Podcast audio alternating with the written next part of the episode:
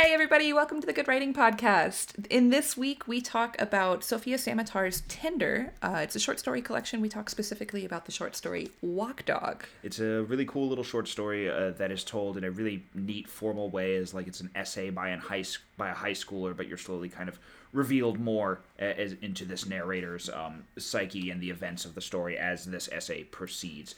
Really good stuff. And- good stuff. And specifically, we talk about when your narrator won't admit something. Mm-hmm. How can they narrate the facts, but also like resist telling you the full truth? Yeah, the, there's something that weighs deeply on them uh, and how they build to that. Yeah, really cool yeah. stuff. I think you'll enjoy. Enjoy the episode.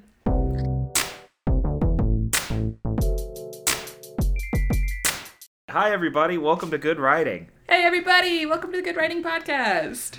It's so good to see you all, hear you all, or you to hear us today. I'm Ben. I, yeah, I'm never sure which verb to use. I'm Emily. ben, it's so good to see you. Um, yes. How the heck was writing this week? Did you get to, get to it? Writing, writing's been okay. Uh, I've been right. I've been doing my writing. I've been, you know, plugging away at the thing that I was working on for compound butter the, that I mentioned last time. You know, cool. I got I have a draft of that that is done. Um, like you know, done in quotes, but it's it's been written. I've also been trying to make a habit of journaling a little Ooh. bit more. I've, ne- I've never journaled in my life. Uh, this is my first attempt at doing this, but just as a way of doing writing that is not committed in the same way that a lot of other writing is. Yeah. Yes very much yeah. a free write, but in a personal way. Intriguing. Yeah. Yeah. Do you journal? Uh, no. No. No. Okay. No, I don't self-reflect like that, man. Uh. no. it's. Uh, I mean, I, I do it. It's something that Fran has wanted me to do for a long time. Has suggested that I do as a way of figuring out feelings and stuff like that. Because she's like, sometimes you're not the most emotionally available person, and I'm like, that's fair. I'm not. So that is like... specific and actionable feedback. You're right. yeah, exactly. And it's like so maybe I should look into this and into myself a little more. Yeah, but it's been, nice. it's been nice. That's yeah. really nice. I really like that. Uh, yeah. Yeah, people people love it. People who do it love it. I've I've I've tried that kind of thing a few times, uh, but mm-hmm. uh, yeah, yeah, yeah. yeah for me, it's not the thing. It's not the thing. How about no. you? How is how is writing been? it's been rough. Uh, it's been rough. I'm trying to get back on a. Um, so when we graduated the MFA program, I had this conversation with my thesis advisor, Becca McKay, the poet, um, and her advice to me was the same advice that she's given to many MFA graduates in the past, which is if you just write for 15 minutes a day, you are a writer every day even if you know 15 minutes if you do more you do more. If you don't you don't. That's okay. But if you can get through 15 minutes you are a writer still. Mm-hmm. um, i need to get back on that train because i am not con- even consistently doing the 15 um, yeah. and i like i like i always liked that. That worked for me for a long time because um, it was just lower stakes. Um, mm-hmm. like i can you know free write for 15 minutes and then walk away from it and never look at it again if i hate it um, gotta get back on that train. Yeah, I've been using, I've been uh, through a few demanding work weeks, and I just need to, you know, reprioritize and accept like work may not become less demanding. I need to reschedule around it. Yeah, I, I, I, I'll caveat this by saying that I, I love my job. Mm-hmm. I love my job. I like my job. My job is good to me, but mm-hmm. I fucking hate working and everyone listening to this should hate working too. I, I recommend hating work um, because it takes away the time from the things you actually want to do and the things you care about 90% of the time, unless you're one of the lucky people that gets to have those things line up. Like, uh, yeah, yeah. It is just so true. Um, you are the only person who will enforce your own work boundaries. Um, you have to be the one to do it. Uh, mm-hmm. You have to be the one to prioritize. And, and yeah, yeah, so uh, reflecting on that, I'm gonna gonna make it work more. Gonna make it happen more. Yeah. That's my goal. Ask me again next week how writing was. cool, cool. Uh, are you are you the kind of person that uh, can you write in the mornings when you first get up? Is that a thing for you at all? Okay, I love if I could do. I love writing in the mornings and working out in the mornings, but when I say mornings, I mean like 10 a.m. I wish that nothing started until 11:30 so that I could do the mm-hmm. things that I actually want to do at 10 a.m. Mm-hmm. I just want to wander around the house and look out the window for an hour or so after Yeah. I wake up. if I could devote the first hour and a half of the, every day to just you know a podcast and a cup of coffee without interruption, then that's what I would do. Like, yeah, that, Yes. that's that that's much preferable because I'm right there with you on like I, I've tried to do the wake up early and get stuff Uh-uh. done No, thing. no. Like, if I exercise at like six, like something that I used to try to do, I'll feel sick. Like Same. it's like I Yeah, feel same. like I, I don't Yeah, feel yeah. good. It doesn't do the thing it's supposed to do. I just feel dead, and then I'm exhausted for the rest of the day. Like, yeah, Yeah, yeah, yeah, yeah. I remember vividly one time when I had an in person job in Chicago, I took a yoga class, which I'm not even good at to start with, at 6 a.m. Mm-hmm. And then I walked home and I thought, I swear to God, I remember looking at the leaves on the sidewalk and thinking, this will be the final thing I see before I, I pass out on the sidewalk. And then, yeah, and I, and then I did get bigger and bigger. Yeah, yeah and then i i went to work that day and i remember the morning being like i am i am the god of production and then by 2 p.m i was like i am gonna leave my bones behind me in the seat i'm gonna Mm. the meat sack and the and the bones will separate when i try Oh. to stand up from this desk it was a mess by the by mid-afternoon Man, and at the six a.m. yoga class, you you must have some high level freaks in there, dude like, yeah it was yeah. way above my ability level And God bless the instructor. I am not someone when I take an exercise class, I don't want encouragement. Like, I cannot do it. like, I don't want the whole class to become aware of the degree to which I can't do it. Telling me you can or telling me, like, you just got to do XYZ, I still can't. I am incapable of doing it. Like, just announcing. Announcing the directions doesn't actually help me. Oh yeah, it's like no, it's like, Emily. You just gotta open up your hip more, and it's like this is as open as it gets. Yeah. This is the hip, like This yeah. is what it is, guys. This is. yeah. Oh, yeah, it was rough. Uh, I did not yeah, return. no. Did not return. that's yeah, fair. I I feel like there are so many working writers who have like kids, especially, and they talk about waking up at four a.m. and before their kids Mm-hmm, are awake, and that's their like special time. And I'm like, no. Yeah. Yeah, and I won't lie that there's also I I have a belief and I don't know if this is true and I'm sure it's not true in all scenarios, but I think a lot of those writers also do things like they don't drink ever and they Yeah. don't, you know, imbibe in other sorts of substances and party type behaviors that maybe some other writers are partial to. And like it's it that makes a big difference on being able to be awake at 4 a.m. and have energy. And if you have kids, it's also, you know, your kids require you to be up. I, I remember when I was in high school, I um I used to have to get up at 4:30 a.m. for the bus.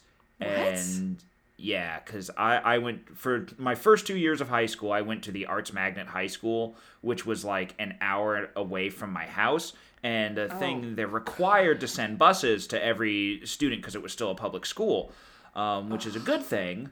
But I had to be up very early to catch my bus, and my my dad I realize now that this is just one of the many miracles my father worked that I didn't appreciate while it was happening. He was always up before me to make me lunch. Like so I could take that with me to school. What a good man. Yeah, I would never. like Yeah, no. I love my dad. Shout out to my dad. He he's amazing and so is my mom. Like both of them were always just, you know, the, and it didn't seem like an issue for them. Like. Wow. Mm, Yeah. mm. Wow. I don't think I'm meant to have kids, Ben. Me either, dude. Me either. Like, uh, yeah, they were very excited to get me a car and get me my license as fast as as fast as I could. So that I might be uh, part of that. Yeah. Yeah, that, that may have been a motivation motivating factor for them. yeah. Yeah. Shoot. Uh, Yeah. oy vey, oy vey. Well, um, in happier news, we have a really awesome short story that I'm so excited to talk Mm-hmm. Yes. about today. Yes. Um, yeah. Please. Do you do you want to do first impressions? Or wait, no, I need to Um, introduce it. I need to say what it is before you do your first I- impression. Okay. Introduce it. Yeah. All right. So, everybody, we are going to talk about a short story. It's titled Walkdog. It is by a writer named Sofia Samatar.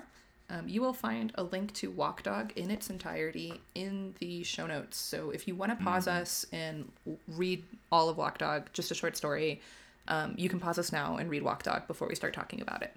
Um, The Walkdog was originally published in 2014 in a I, I think this was an anthology, Kaleidoscope, diverse YA science fiction and fantasy stories.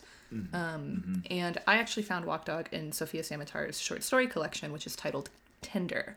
Um, Tender, Sofia Samatar's Tender was published by an indie press that I have otherwise never heard of, to be frank. Um, but I really like this book, so it must be pretty good. Um, titled Small Beer Press. So Small Beer Press, great choice with Sofia Samatar's Tender from 27 2017? 2017. Yeah, Nice. great book. Um, Wonderful. Ben, what is your. Oh, would you be willing to do a summary of Walkdog? Wait, first impression Yes. first and then summary. Is that okay? Yeah, you got it. Yeah, absolutely. So first impression, uh, I really liked this. This is really cool. Like the, this is a very much up my alley sort of thing. Like it's a formal experiment in a lot of ways. Um, it, it, it's very playful. Um, ha- has really great voice throughout. Like just kind of snaps onto the voice. Um, but what it is, what Walkdog is, is a it takes the form of a high schooler's essay, like a research essay that they have been writing and that, they've written. And through that essay, they discuss this, like, maybe mythical, maybe not mythical creature uh, called the Walkdog. And um, it, it is a essay for an assignment called the Know Your Environment assignment and, and they discuss the walk dog and its relation to it as it being an important part of North American wildlife. But this paper kind of turns into something else in that the writer is directly addressing the teacher who is the aunt of another character named Andrew who is a student that was being bullied at the school. And they use kind of this paper to discuss the um the situation that this character Andrew found themselves in and like kind of unveil this relationship they had with this character. And it's it's very poignant and sad like as this, Yeah. The, these children um, are, are dealing with this very like the the student being bullied and being outcast yeah Hmm. Yeah. It's so I think it's I always love and I thought you would like this because of the form where it starts off where you think it's just like fun voice high school student writing about a mythical creature named Walkdog and then it becomes like a, a really gutting um, Andy Andrew the the bullied kid has been beaten by other kids and then he was hospitalized and then he tried to summon this mythical creature and then he disappeared. And things really escalate in a way that you you know weren't necessarily expecting to it to based on the just the form of you know research two section two research section three conclusion. Um, yeah yeah. The, a, a great kind of you know classic high school essay that claims to have a thesis that it in no way attempts to support throughout the uh, writing of the essay I- itself. freaking school academic essays where the, the thesis is this topic is important. Like hard, hard hard pitch. Hard thing to pitch in my crazy. opinion. Oh yeah no. It, it just and just to talk a little bit about technique in this. Just i, I want to bring up a, just a small thing that, that i think speaks so well to this being like a voice driven piece is the inconsistent use of your.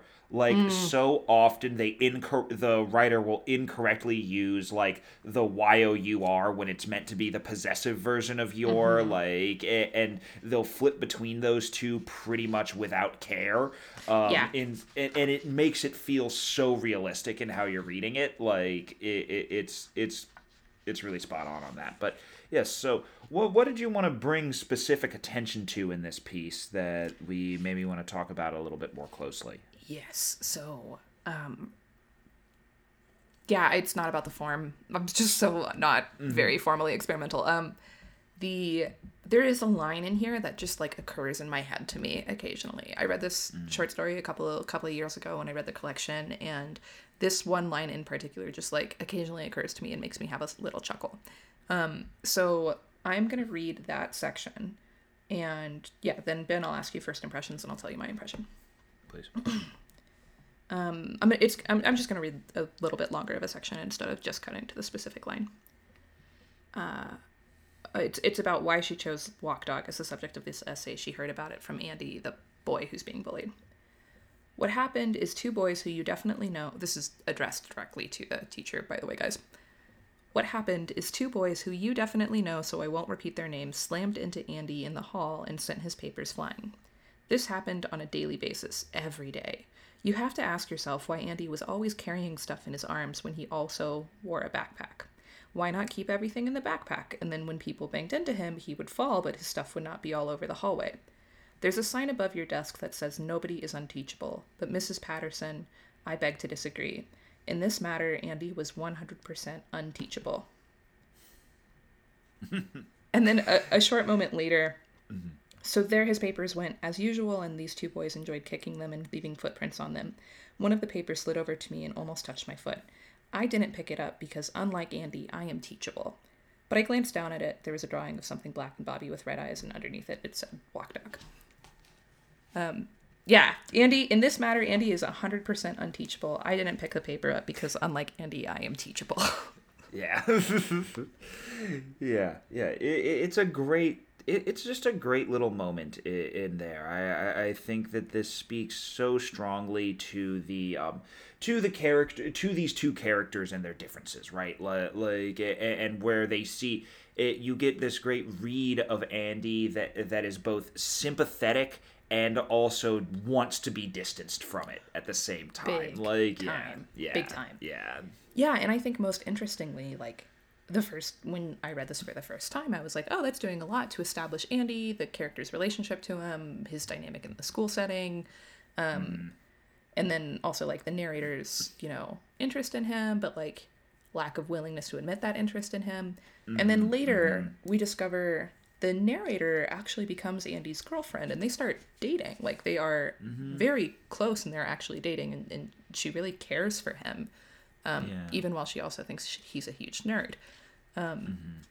But I love that section because it's introducing, I think it's introducing Andy in a way where the narrator won't admit it. Mm-hmm. Like, the narrator cares about him, but she just mm-hmm. will not admit the truth of the situation and the mm-hmm. truth of, like, the, really holds off until as long as she can before she admits that they were boyfriend girlfriend. Um, mm-hmm yeah, and I just think this is a really fascinating example of, um, you know, we've talked in previous episodes, especially in the Bell Jar, about um, when your point of view character is incorrect or isn't perceiving everything going on around them. But this is really an example of like a perceptive narrator who just won't admit her stance on it. Mm-hmm. Um, mm-hmm. So yeah, that's what I think is delightful about this. Yeah, yeah, exactly. You, you have this character who who's in this space, um, and, and they're just like you said in that way, just completely like not denying the their attachment to this, but just like you said, just not saying it, like trying to get at it, trying to because throughout the piece, the narrator is attempting to talk to the teacher through the paper and, and like because they have a shared relationship with this other student, Andy mm-hmm. and she's trying to kind of like figure out what happened a- a- through someone else that actually cares about this person but she spent, spends such a long time just trying to deny that it's like no i'm not interested in him at all even though she later admits that like oh we were together during this yeah yeah, yeah. and mm-hmm. later she's admitting like one of her big regrets and fears is like what if i had just walked home with him like would he have yeah. not gotten beaten up and then would he have not resorted to trying to summoning the mythical walk dog creature um, yeah that like like i think why the story is so effective is because the narrator has a lot of regrets. Yeah. But also makes the fuck fun of andy. Yeah. Like that um i don't know that that that that cognitive dissonance is is that the word I'm mm. looking for here? Like mm-hmm, while she mm-hmm. thinks Andy Andy is a huge nerd, she also thinks like is really mourning him and and couldn't even right there's a later there's a um like service sort of a memorial service sort of a hope yeah. you come home soon Andy and she's yeah. given a singing solo at it and she like can't quite sing she can't bring herself to sing and the, the choir just yeah. keeps singing under her um, she is very emotionally affected by this. Yeah. But also is afraid of being bullied herself at school. Mm-hmm. Um, yeah, I just love this dynamic of like the narrator being afraid to admit something. Yeah.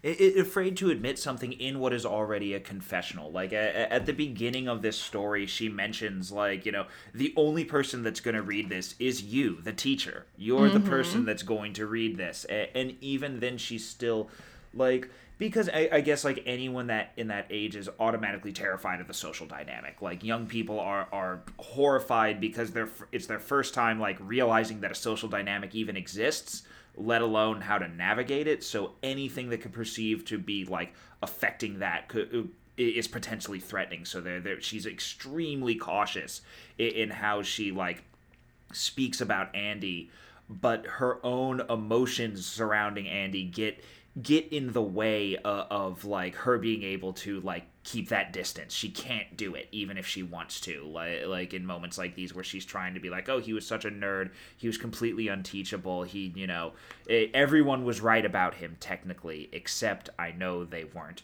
because I knew him for who he was, and we had this like whole thing. Yeah, and he was like, really sweet to her, and he was always saying mm-hmm. things were awesome, but he meant it, and he told mm-hmm. her, "I mm-hmm. believe in you. You should go to music school." Like, yeah, he's really, really sweet to her, but also she, you know, accurately reports why and how he is bullied. Right? Like, there's yeah. a scene earlier yeah. where she talks about how you know, when he raises his hand in class, all anybody has to say is his last name out loud, and then people start snickering.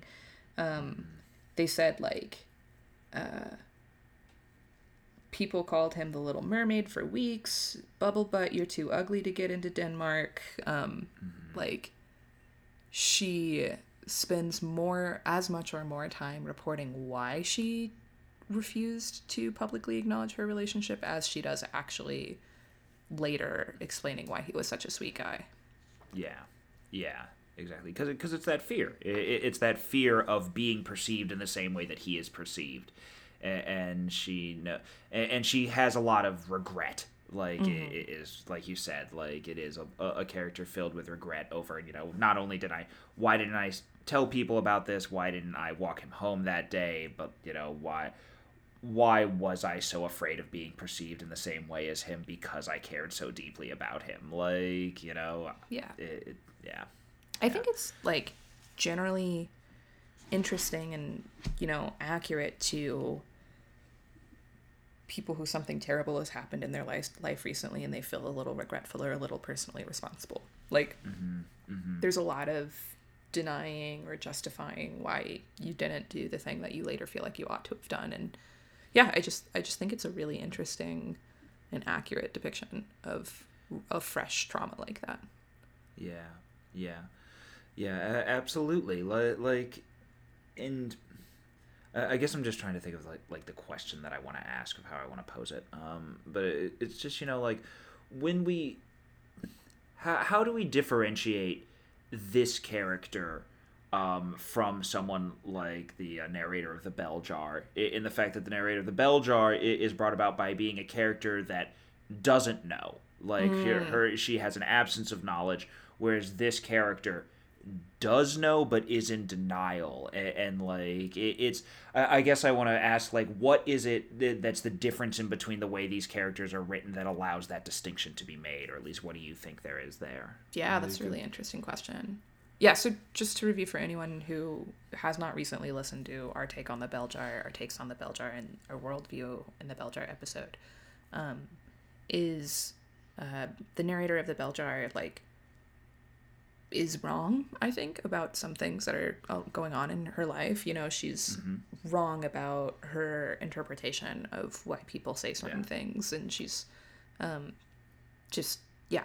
So, yeah, I think that is a really meaningfully different experience, but one major difference that stands out is like in the bell jar esther the point of view character is she says um trying to like the example of her grandma always made her feel poor when she was eating because when her grandma would make a nice meal, her grandma would then say, "I hope you enjoy that meatloaf. It cost ninety nine cents per whatever."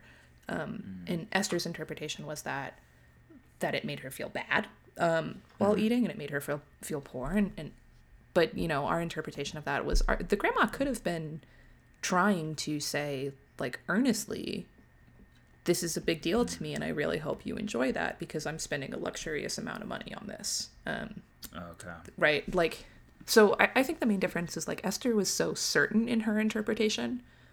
Um, Whereas this character, I think, you know, she accurately reports what is happening and she does have a view on the social dynamic in the school that is insightful, but um, she contradicts herself more. And I think she leaves more room open for, you know, her. She, she doesn't act like she's certain that she knows everything. Hmm. Yeah, it, it, it comes down to a difference like uh, between like the this character is taking that reflective more the objectivity g- given to you by being reflective and being able to look at something holistically versus Esther who's trapped in her own subjectivity as events are occurring. Yes. yeah, Yes, yeah. yeah. Yeah, a- absolutely. On that note uh, of like being able to bring a, a character, l- like being able to have that reflective, uh, objective mode versus the uh, subjective, like occurring mode. Um, I, I think that just like just ta- thinking about it craft wise, I, I think a lot of that comes from the ability to have uh, playing something in the present tense versus the past tense, right? Like that. Ooh, yeah. yes. Yes, yes, yes. Yeah. I think that's definitely a big factor here, right? Like this story is told by the girl by Andy's girlfriend well after Andy has disappeared. It is- yeah. Yeah, it is after the events. She's able to, you know, uh it happens to come across in a chronological way, but yeah, she is able to actually reflect and have some distance and um yeah, yeah, yeah, yeah. Whereas the bell jar, it's um I don't think it's like literally in the present tense, but it's like the now of the story. Like you are in Esther's head while it is happening. Esther is not telling the story 20 years later. She's telling, te- you're hearing it as it's going. Um, Yes. Yeah, so it feels, you know, much more caught up in the moment.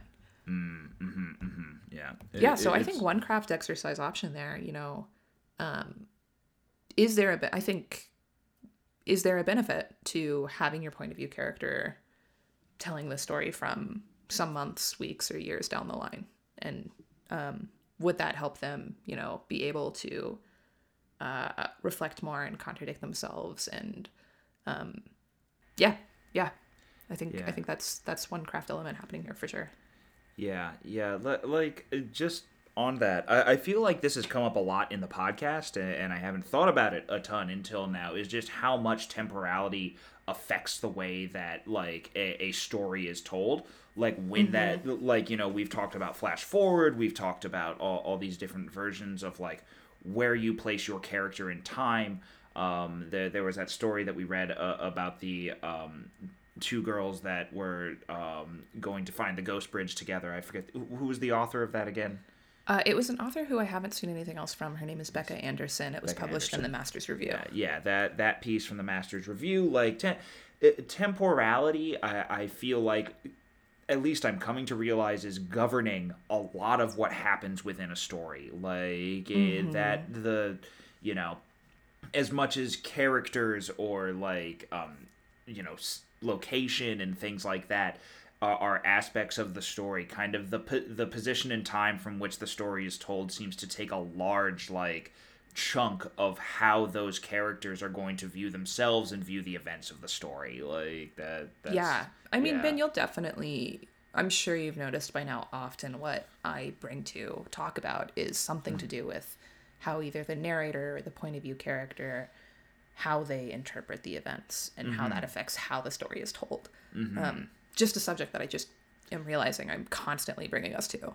Um, Yeah, and so I think yeah, if if the narrator is you know really caught up in the events of the story, is really caught up in the now of the story while they're telling it, like Esther is in the bell jar, versus um, that flash that story from that was published in the Masters Review literary magazine that uses flash forward is told from you know 10 20 years down in the future and uses flash forward to uh you know see how an adult version of her reflects on it.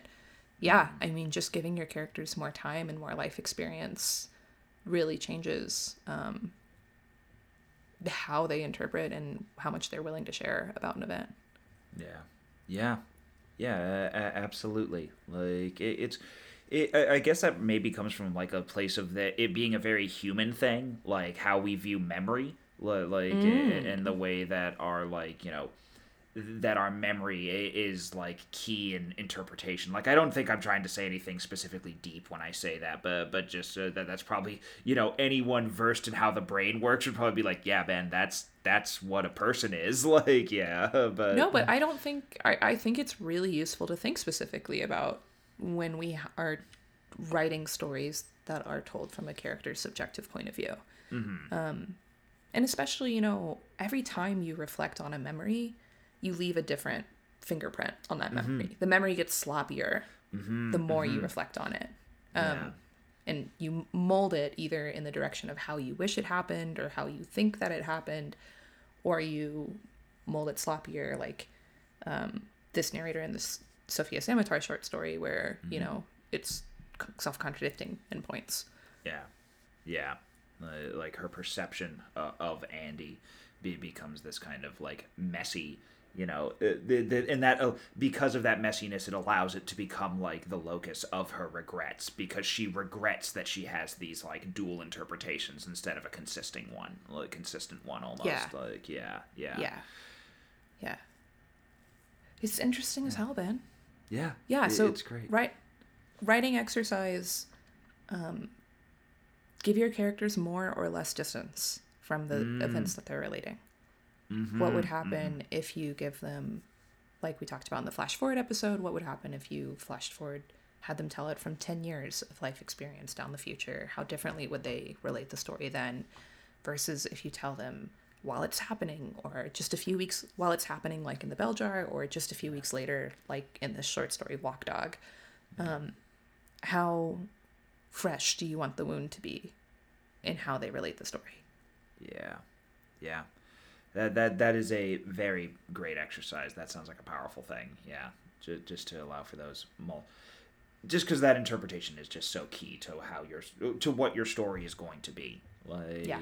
you know, what is it? It might even be interesting to like try to do something where you show a character doing something in the moment and they feel one way emotionally about it as it's happening and then later in reflection either having them be like oh i regret that or in reflection oh that was actually amazing that that terrible thing happened like just allow uh, just trying to understand how one person can view the same moment from all these different angles depending Yeah. on their distance yeah Like, Yeah. uh, because like even in- that like unteachable moment that i read um i think one interpretation of how she narrates you know andy being pushed around and his papers being scattered every day is god andy come on. Like put your stuff in a backpack so they can't scatter your stuff. Like it'll be less rewarding for them if they don't scatter.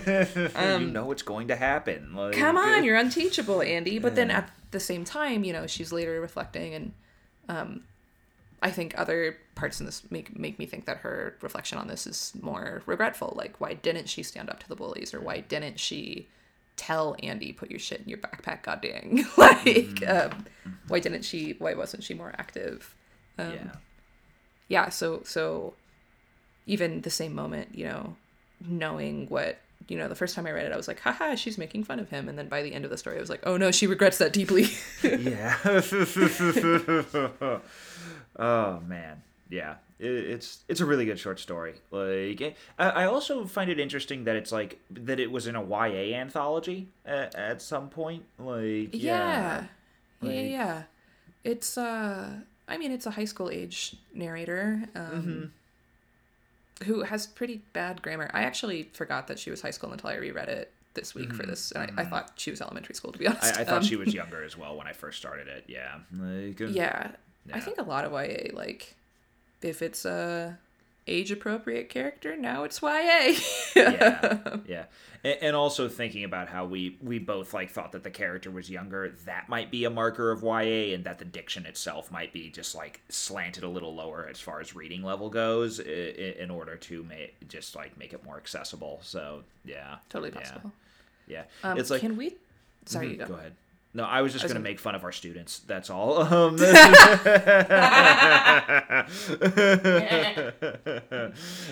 Oh, what, what were you gonna say? What were you gonna say? Oh, that you know, like I'm like, oh, you know, it felt like it read a lot younger, and then I'm like, well, I've read essays that just were way more nonsensical than this would ever be. So like, and that was in college. Yeah. So yeah. yeah, yeah. Our our college freshmen, there was quite a range on their diction yeah. level and yeah instruction. Yeah. Um, comma use. oh man, if I had to teach. Okay. Um, the number of times where I was like, "We are discussing semicolons again." Stop um, using them. I did a good exercise. I don't know if this is at all relevant to yeah. writing craft, but I did a good teaching exercise. I had I divvied up the grammar topics that I wanted to cover throughout the semester and I started assigning it as presentations. So mm. I would make the students in charge of presenting the information to other students. And then they at least gosh darn learned the one that they presented on. That's smart. Yeah. That's smart. and I made them do like an interactive element. Most of them just did Kahoot games, um, but yeah. those worked. You know, that's fine. Um, yeah, mm. yeah. That that exercise worked really well. I, I think I read about it in in a in a pedagogy whatever, uh, but that definitely worked. Make the kids present on the grammar. Worked. Yeah. Worked. Uh, that's that's a really smart idea. I wish I had done that because then I wouldn't have had to have learned the grammatical concept I was trying to teach, and then uh, like yeah, yeah, no. Uh, FAU, uh, if you ever t- if you know they're just those introductory writing classes, those are being taught by the seat of their pants like nine times out of ten. oh my god! You know, yeah. some of us were twenty two straight from undergrad, and then yep. all of a sudden we were in charge of undergrads. You yep. know, some were younger so, Anywho. Yeah. Yeah. um, I was gonna say, can we talk about um, the fantastical element yeah. in the story? Yeah. And um, I think that this story is literary. Um, yeah. But it has a fantastical element, and mm-hmm. I think mm-hmm. we should make a point of always pointing out um, why that works so well. Mm-hmm. Mm-hmm. Okay. Yeah. Um, so, do you want to give us a brief intro on that fantastical element? So, Walkdog I think this is like especially a popular way for like literary writers who don't do a lot of fantasy to mm. appreciate fantastical elements. Mm-hmm, um, mm-hmm. Walkdog is never on stage, you know, it's mm-hmm. not. This could be a, a kid ran away from home story. Yeah. And I think that magical realist or fan- fantastical elements where it's like, well, it could be a monster or it could just be, you know, the kid ran away from home um, or yeah whatever other real life uh, rationale. I, th- I feel like that's a really popular way, p- popular intro into fantastical elements for yeah realist writers. Yeah, yeah, like it, it turns the monster. It, it's basically the same way that monsters work in the real world, in, in, that it's like it's a deterrent, it's a metaphor, it's a reason. It's you know you tell children that there's a monster in the woods at night, not because there's a monster in the woods at night, but because if they get lost in the woods, it's going to be really hard to find them and they'll die anyways. So like you Word. know, you know, yeah. It's a abstracted starvation is its own monster in yeah. the woods. yeah, exactly. like. Um, oh man. Uh, but yeah, there are other uh, stories in this collection. Again, this is Tender by Sofia Samatar um, that do have literal fantastical elements going on and okay. uh, a couple like of sci-fi elements as well. Yeah, hmm. yeah, on stage and, and they're literal. But um, I think what still makes these stories so um, literary is that they're you know it's not following genre beats. It's using that as a way to explore the characters. So mm. in this. Walkdog story, for example, which again is in the show notes if you haven't read it by now, is um, it's using the Walkdog just as an excuse to explain uh, a kid who is, his his life sucks so freaking much that he wants to run away. Mm-hmm. Um, yeah, yeah. It's it's using the whatever is fan- fantastical about it in order to to um, explore character yeah. and character motivation. Yeah, exactly. the The fantastic element is there in service uh, of you know, like you just said, what character itself. Like the the it acts as like the a catalyst for the person's internal desires. Yeah, like yeah, and, and that's you know the when we I, I wonder about like you know because I agree with you. Like we would call this literary for sure. Um, mm. it, it, it's I'm wondering are there is there a way for those things to be on stage center like actually present and, and not just kind of in the more metaphorical layer and, and still receive that sort of um, you know more literary effectiveness if they're there while the moment is happening like Yeah, I think a lot of realist readers are resistant to fantastical elements that are hard to interpret. I think, a- you know, this is true of non-literary readers too. Yeah, You know, we yeah. we want to interpret what it means, but we don't have to reach for what is happening. Um, so I I think that that's a hang up for a lot of people. A hang up for a lot of people. Um, let me read. I want to read a quick paragraph from a completely different um, story later. let me find the part that I want to. Okay. I laughed so hard at this. okay. Um, okay, so let me read like a couple of sentences from a short story later in this collection. Um, that is, uh, I think, striking closer to that, harder to interpret exactly what is happening. Um, that, but I, I, I think this is fascinating and literary and very poetic. Um, again, Sofia Samatar, this short story that I'm going to read a couple of sentences from is titled How I Met the Ghoul. I met the ghoul in 2008. She agreed to give me half an hour in an airport. We sat at the back of a restaurant where we would watch the planes take off. I was too wound up to feel like eating, but I ordered some onion rings for show. The ghoul had the Hungry High Flyer special with curly fries and cream of mushroom soup. Um, she also ordered a Coke, and I guess I gave her a look because she said, What? I'm going to cut forward. Um, she took out a pack of cigarettes, and I reminded her there was no smoking. I asked her if body, body if her body functioned like that of a human being. No, she said. She ate one of her cigarettes. oh that's great Isn't that delightful? I don't get it, love but I love it. Like I have no idea what it means, but I adore it. yeah that's that's an awesome moment right there like that, that's just such a good way of just like I- illustrating like dialogue a- and then confirming dialogue via character action like a character says they're gonna do something a- and then they do it like no, yeah she said, and then she ate one of her cigarettes. It's just delightful. It's just really funny. Um, yeah, and I I think this too. You know, um, I think that uh, you know it's literary maybe because it's not about the ghost being a ghost. Like it's about trying to understand the ghoul. Like Mm, it's mhm. kind of i think about like that we don't understand things that are superstition yeah um and that they refuse to like just explain themselves to us right? Yeah. Does your body function like a human be- human's body? No. And then eating a cigarette. No further no further explanation given.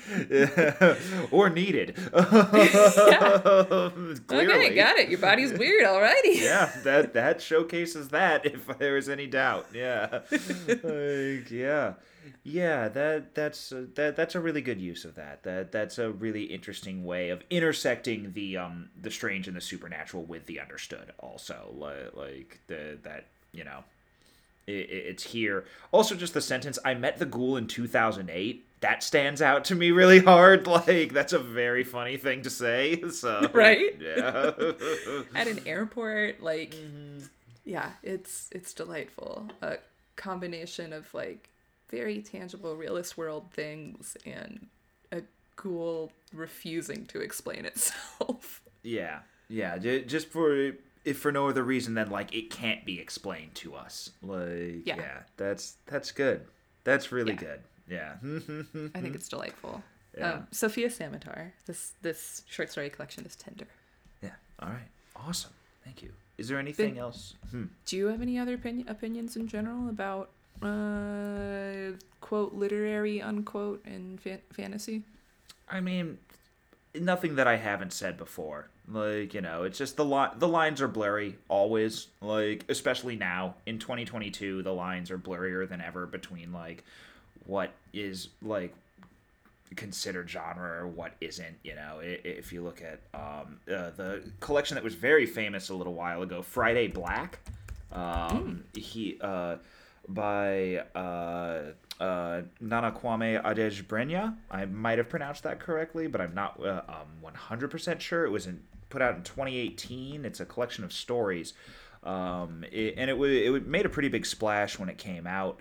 Um, really really good um, does a lot of similar stuff or, of you know just bringing together elements of science fiction and fantasy and then with like hard like realist social critique um, and doing that in a really good combination um, and just showing that like that that distinction doesn't really exist for the most part like if, if you don't want Yeah. it to it doesn't have to like yeah hmm. Yeah. Any Yeah. subject matter can be literary. Yeah, exactly. As It- long as go ahead, yeah. A story being set in a realist world and being about a divorce does not mean that it is good art necessarily. Mm-hmm. It just is subject matter. It's a subject matter. Literariness Mm-hmm. is an intangible level of care given to the craft, in my opinion, not Yeah. subject matter. Yeah, yeah. I, I would say like what what makes something quote unquote literary is definitely just that that willingness to address like issues that it, it that exist in our world uh, that exist in reality outside of the fictional space itself. Like you know a willingness to interrogate that. Like yeah, hmm, Yeah. yeah, Yeah. Cool. Good at Ben. yeah. Great stuff. Great stuff, dude. Love it. But uh, before we head out, have you been reading anything that you want to talk about? Anything uh, uh, on the plate that's been interesting to you? Oh, I've been I've been browsing. I've been nibbling. Uh I need to finish another book before I recommend it. Let me circle back. Let me circle back. I will give a non-reading recommendation, which is going for a walk. Um, crucial, underrated. Uh, we are human bodies that, generally speaking, need to not sit at a desk all day. So just uh, uh, love to put, put put a good word out for the idea of going for a stroll, midday stroll while the sun is still up. Make time, folks. Make time. Yeah, yeah, absolutely. Even though it's cold pretty much everywhere right now, see see what you can do. Like I know some places are snowed in. If any of if anyone's listening from North Carolina right now, you you have my heart is with you. Like yeah, it's it's rough. Yeah. Word. but yeah, um, yeah. Uh, I I will recommend. Um, yeah, I finished hurricane season. Um, it was excellent from beginning to end. But yeah. mhm. What did you think? Yeah, how did it conclude? It, it look, I was correct in my assumption that it's like you know who the killers are basically from the second or third chapter. It's pretty obvious who they are. Like they, they're kind of like just on stage being shown as exiting the crime scene, and it's like, oh, the people at the crime scene were the people that did it. Um, yeah, uh, My do- word. it's an incredibly powerful book. Um, just you know, I spoke about it last week already, but it's you know, it, it's a really big critique of masculinity and the um, the poison that is wrought by our you know our desire to hold on to the def- masculinity as it has been defined.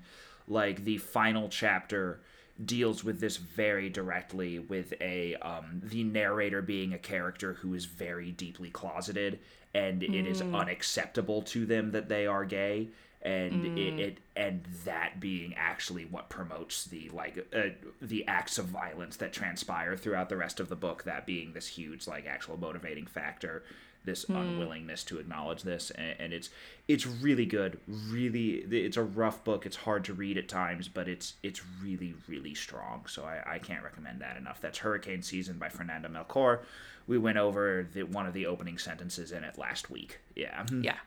Good stuff. Yeah. Cool. Hmm. Yeah Okay, everybody. Well, thank you for listening. This was the Good Writing Podcast. If you have a quick note for us, we are on Twitter at Good Writing Pod. You can find us on Twitter at Good Writing Pod. send us an email at goodwritingpodcast at gmail.com. Uh, if you send us a voice message there as well, we will play it on the air. Um, we'd love to get some emails going on. We'd love to hear your thoughts on anything that we've discussed on any episode. Um, just, you know, let us know if you've read it, if you haven't read it, especially something like this, shorter work, gives you a second to just read over it, already linked in the things. Just let us know what you think, please. Also, we have one. We I think I'm pretty sure we have one or two listeners in North Dakota, and I just want to specifically invite you, North Dakotans. How did you find our show? Who are you? Yeah. yeah, let us know. We we want to know who's out there, please. Like we we'd love uh, make this parasocial relationship slightly more social. Social. Yeah. like, yeah. Come I'd email on. with. Yeah. if you uh, if you enjoyed the show, you can leave us a uh, five star review, pretty please, on Apple Podcasts or also Spotify. Created a you can re- leave five star reviews on Spotify too. Yep. Um, you cannot leave four, three, two, or one star reviews on any of those platforms. They just don't Yeah. have a button for it. So if It's that's what you wanted to do, don't look. Yeah, if that, as I've said before, if you if you were considering doing that and you've gotten this far in the episode, let go, let go, my friend. Just let go and go to sleep. Huh? Take a take that walk that I recommend. Yeah. Take that walk. Take that walk. Yeah, yeah. If you're filled with rage by what we said, take a walk, please. oh, Ben, you know what we never included in our outro? Who who's your friend who made the what's who's your friend Oh. who made our theme song? Our, our theme song is was made by my buddy David. Uh, David is a co-host on my other podcast, Three Lokos. Uh, that's with me and my friends David and Chase from. Uh, uh, we went to high school together, and that is a podcast that is generally about uh, media, ostensibly about movies and music and stuff. But really, it's a uh, dumb comedy podcast in which we talk about which Pokemon we think would taste the best. A discussion that happened on a recent episode. So Okay, just really quick, which what was the conclusion? Um, well, we came up with a full three course meal uh, Oh. of various Pokemons that would uh, go well together. Um, it, it's Probably a, not Haunter. Not not Haunter No. or Gastly, I bet. n- none of the ghost type Pokemons, none of the ones that look like dudes. Like if you're like a Machamp or a Machoke, that, that they're pretty out. messed up, yeah. Yeah, exactly. Yeah. That's too weird. But um, you know, we we do talk about doing a, an aspic with a Ditto. So if you want to think about stuff like that, um, please uh, listen to Three a Ditto Lokos. pudding. A Ditto Yeah. pudding. Yeah. Yeah. Uh, check out Ben's other show, Three Lokos, if you're looking for more content. Or um, we'll be back on Monday for a new Yeah. episode. Locos spelled like uh, L O K O S, like the alcoholic caffeine beverage that killed those teenagers. Thanks everybody. Bye. Um, Bye.